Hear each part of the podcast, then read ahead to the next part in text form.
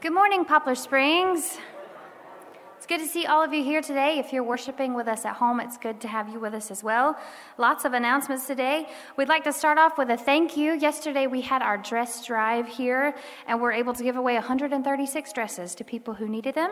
Um, thank you for all of you who came. I said we had hundreds, but we really we had thousands. So thank you for helping us to move all of those. Um, we'll let you know next year when we can use your help again. Church council is today at 4 in the small dining room. If you are a youth planning to go to Caswell, your money is past due, but it's okay. Lots of you haven't paid, but I have to get that to Caswell this week or else we lose our reservation. So if you will please somehow this week find me and get me that money. We are playing frisbee today at 5:30 at Gardner Webb. Anyone is invited. Adult Bible study continues this week in the study of Revelation with Catherine, and that's at 6 o'clock in the original couples class, which is in the Family Life Center down the hall.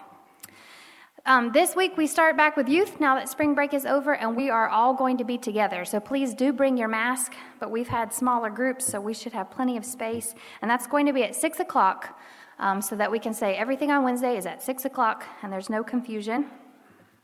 Next Sunday is our Commitment Sunday, and if you've let us know that you want to be baptized or you'd like to join the church, Catherine has reached out to you by email this week. So please check your email.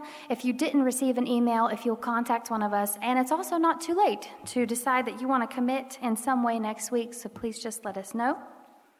Parents of seniors, you also received an email um, last week about uh, scholarship information, so if you'll check your email on that and get back to me. And lastly, Camp Horizon forms will go out to the schools tomorrow. So this is your last chance to hop out in the hall and grab a form and go ahead and sign up before it's a free for all. We still we just have 25 people signed up, but we do have a cap this year. So if you are a church friend and you'd like to go ahead and get on that list, if you will let me know sometime soon.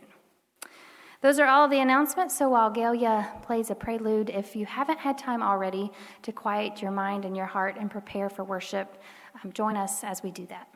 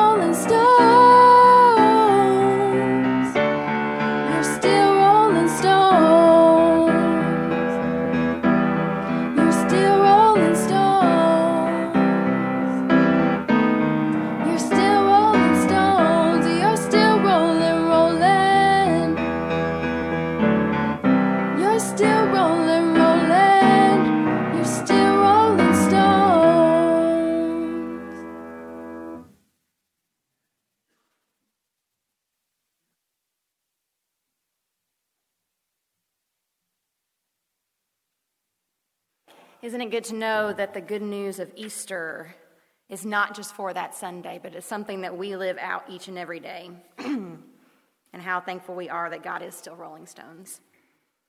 As we come to a time of prayer together, I want to mention some prayer concerns. Start off with a praise report. Nadine Johnson is home, so we're thankful for that.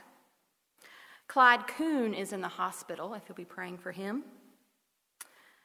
Please be praying for the family of Chris Beaver and the family of Marcella Beaver. Marcella Beaver is the mother of Sharon Carey, so be praying for Sharon and her family. Would you join me as we go to the Lord in prayer?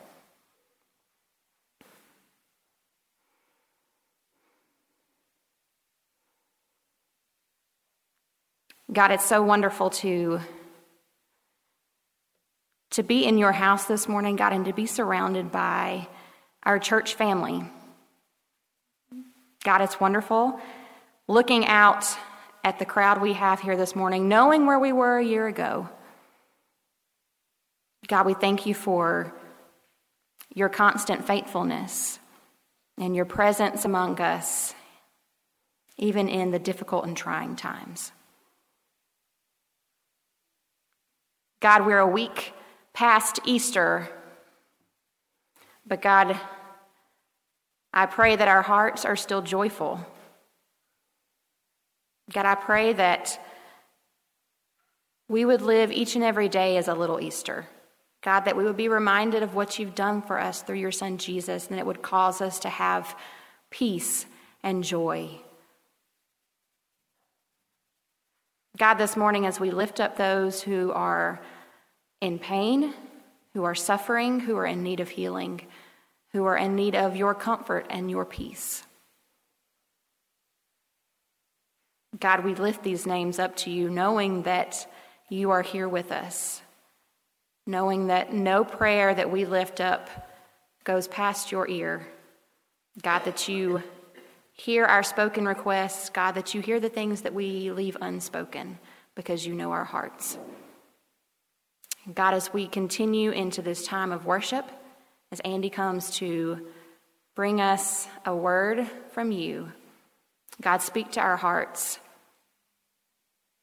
Remind us of who you are and who you have been and who you always will be. It's in Christ and we pray. Amen.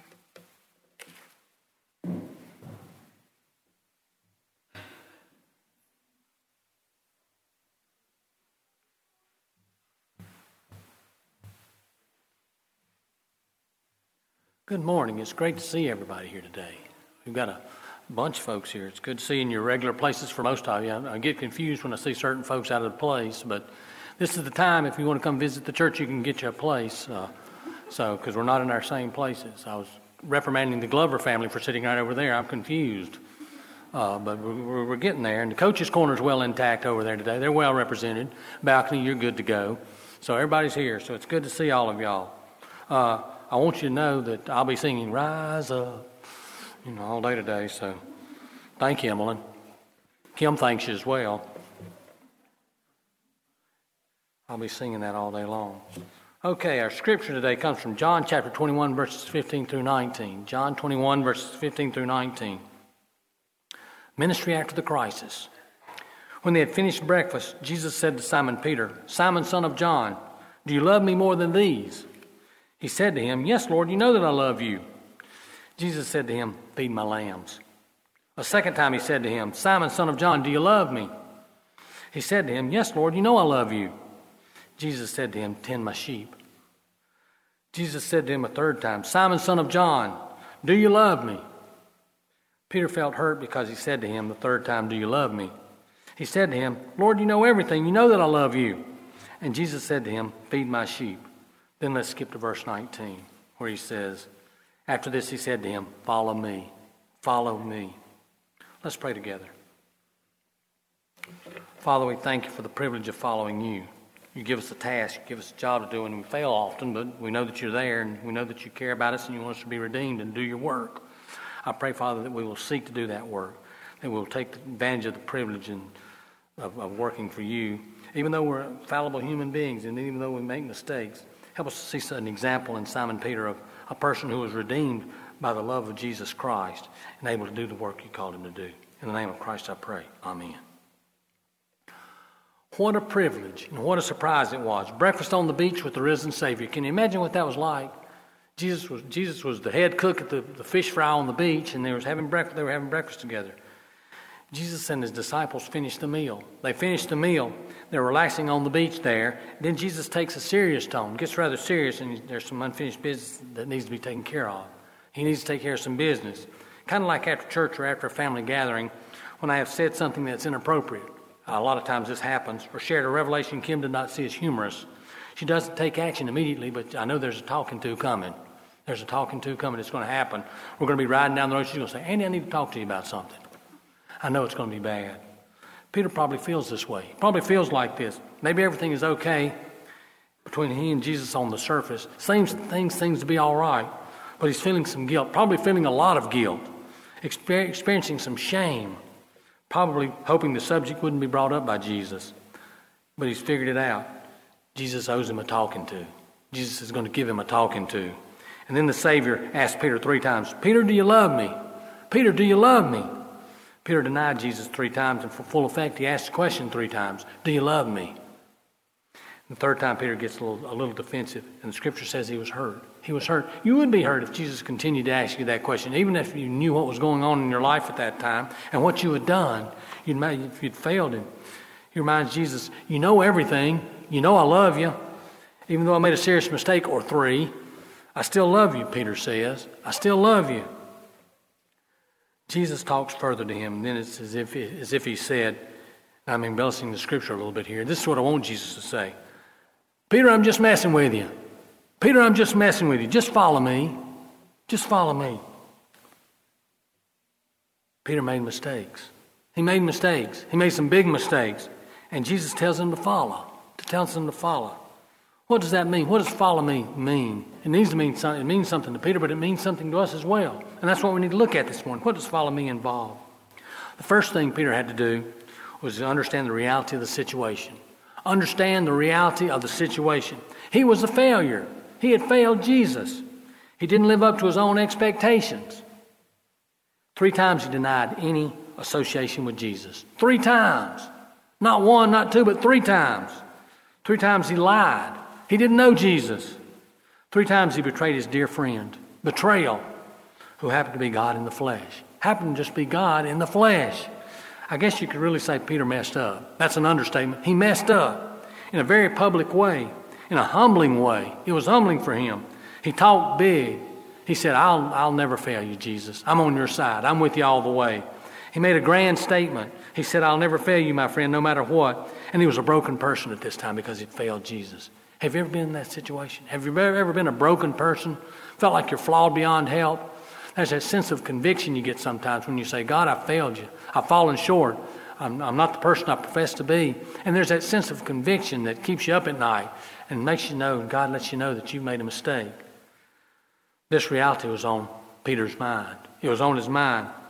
It's a reality we, we become aware of in our lives as well. It becomes aware in us as well many times when we fail. We have grand expectations. We have high expectations, grand intentions, things we're going to do, things we're going to accomplish for the kingdom.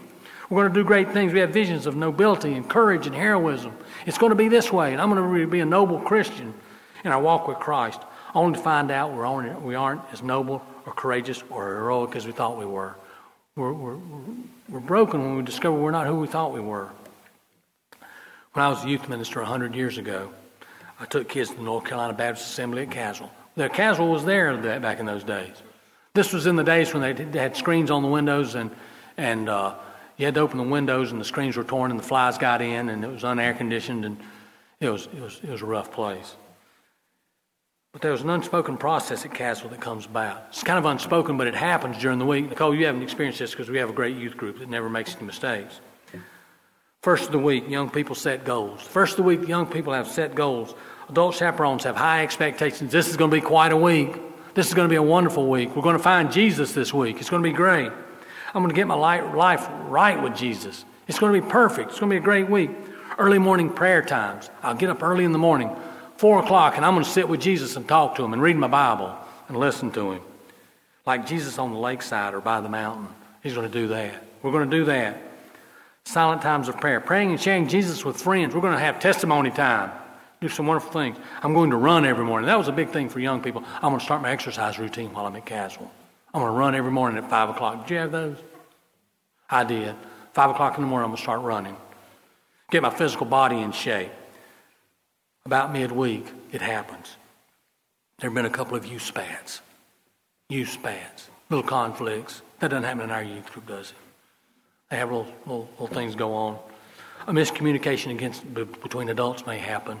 That sometimes happens. Most of the kids can't find their Bibles. They're looking for them. They're running out of underwear and money.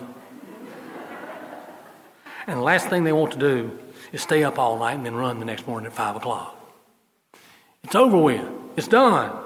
But we never packed it in and went home. We never did that. I didn't say, okay, we're going home. You didn't live up to expectations. We're going to the house. We're going home. But we carried on, and by Friday, a wonderful transformation occurs. The air is cleared after the big youth group blow up. Eventually, the little spat grows into a blow up, and you have to choose sides, and you have this side and that side. It gets ugly.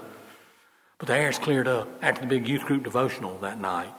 The chaperones are not seen as terrible adults anymore. The Church group devotion is a time of forgiveness and redemption. It's a wonderful time. We love everybody again. We love everybody again. And Saturday morning, we leave the camp experience different people, tired but renewed.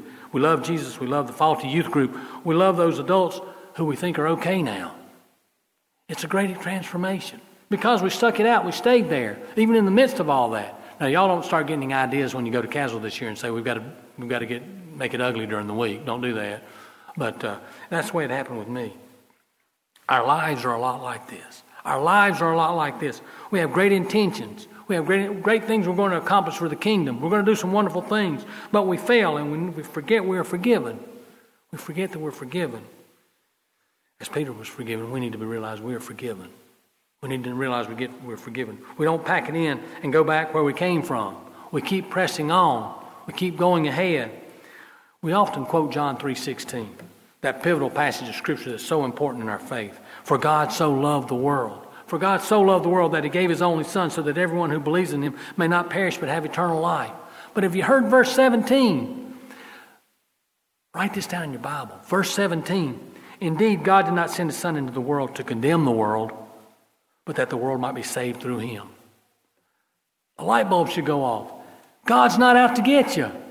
He's not waiting for you to make a mistake. He's not saying, okay, I got that one down. You're up the creek now. It's over with. Peter made mistakes. We make mistakes. But Jesus, God in the flesh, did not see him, nor does he see us as permanently flawed. We're not permanently flawed people. We're not unforgivable. We're not without hope. There's hope. And that's what verse 17 tells us. God came to save the world, sent Jesus Christ to save and redeem the world. He saw Peter and he sees us as worthy of redemption and forgiveness, a fresh start in a new life. There's something to be said about a fresh start, being able to start over again. How many of y'all have messed up before and, and just love the fresh start? God, you forgive me, it's time to go, let's move on. You like that? That's a great feeling. Maybe some of you have never messed up, but I have. Sometimes I mess up in a very public way. But God gives me a fresh start. He gives you a fresh start, a new life. You can start over again. Plain and simple. God's not out to get you.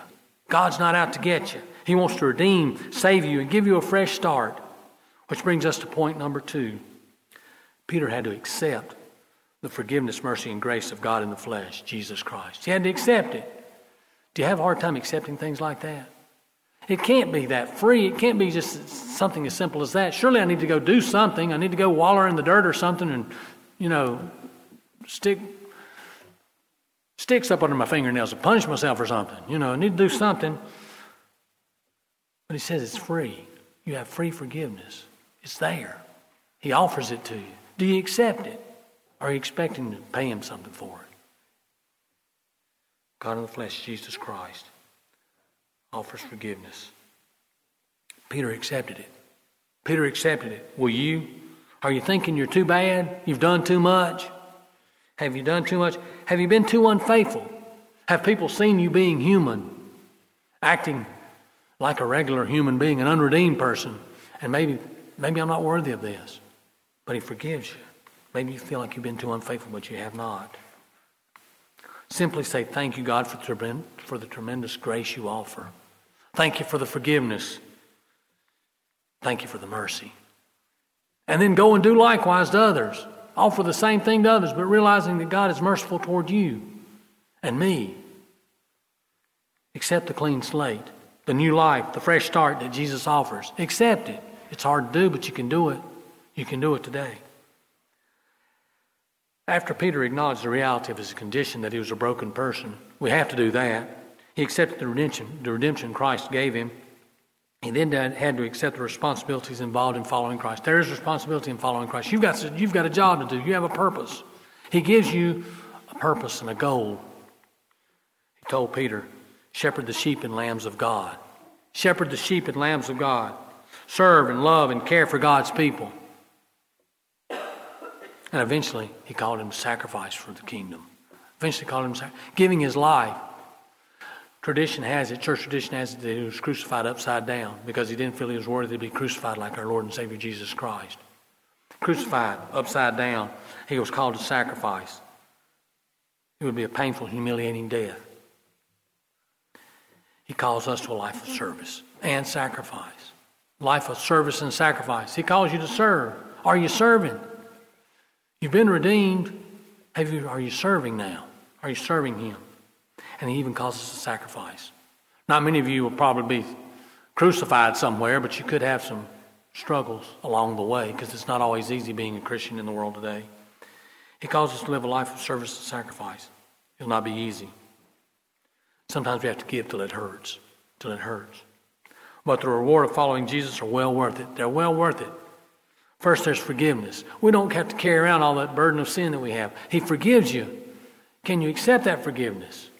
Forgiveness. We don't carry it around with us anymore. We're forgiven. Next, there's strength and power provided to confront every day boldly and make a difference. Is the world tough out there? I don't know. I'm stuck behind this stained glass. I don't know what it's like out there sometimes. But you're in the world. It's tough. When folks see me, they shut down. They go, oh, he's a preacher, but I tell them what's going on. But you live a tough life out there. It's tough out there. It'll not be easy. You need strength. You need patience. You need courage. And God gives that in Jesus Christ to confront every day boldly and make a difference in life, in the world. There's a lot to be done. And finally, we don't want to be too heavenly minded that we don't want to do any earthly good, but there's a place waiting for us. It's called heaven. It's a wonderful place. It's going to be good. It's going to be great. It's going to be a wonderful place.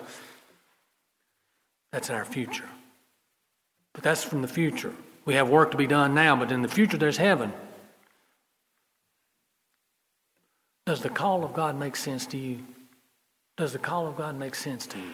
There's a lot of stuff we talk about on Sundays or anytime during the week when we're talking with folks, does it make sense? The call of God, that He calls fallible human beings like us. He does that. He calls you. He has a purpose for you. The question is, is God speaking to you today? Has He revealed something to you today in the music or in the sermon or in the scripture? Has He said something to you today? Perhaps He's saying it's time to follow. It's time to follow. Like Peter, we can say yes, yes. And we can follow Jesus today. No process there. Just say, I'll follow. And let Him teach you along the way as you go. There's ministry and service to be rendered out in the world after the crisis. Let's pray together. Father, many of us go through crisis times in our lives, times when we're not who we thought we were, times when we realize that we weren't, didn't have the strength and courage we thought we had, times when we fail you. But God, you redeem us. You're merciful and you forgive us, and you give us a purpose. That purpose is to be Jesus Christ in the world. I pray that we'll do just that. I pray that you'll convict us today, Father, of our need to do that. I pray that you'll convict us of our need to make that decision to follow you. Perhaps there's someone here today or someone who's listening today who has not accepted Jesus Christ as Lord and Savior.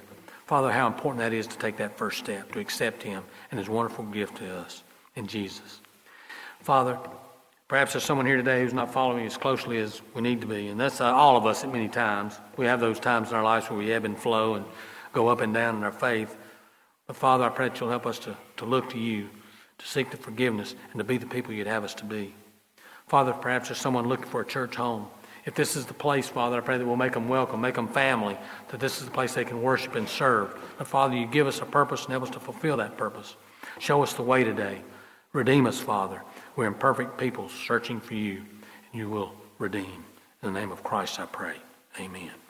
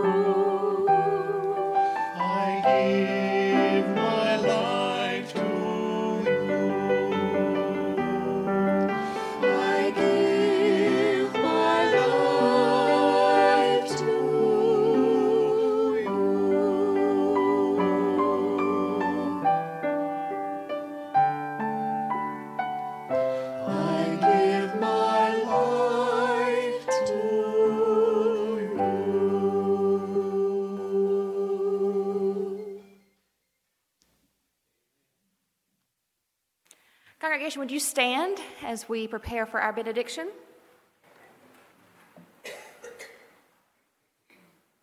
It is so wonderful to see all of you here. I see faces that I've not seen since last year, I feel like, in church. So it's wonderful to see some of you here this morning.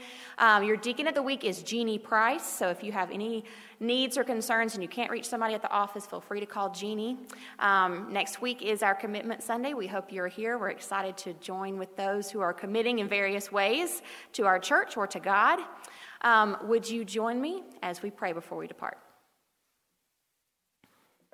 God, we thank you for the chance to worship together. And God, we thank you for all the avenues in which we've been able to find ways to worship. God, for those who are able to be here, and God, for those who are able to find ways to worship with us online. God, thank you that no matter where we are, as we worship you, you meet us there. God, as we go throughout this week, God, may we choose and strive to give our lives to you, God.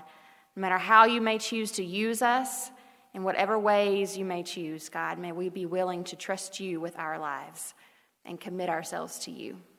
God, we thank you for your faithfulness and for your love for us. Even when we fail you, God, even when we fall short, God, thank you for your love for us and thank you for demonstrating that through your son, Jesus. It is in his name that we pray. Amen. Have a wonderful Sunday.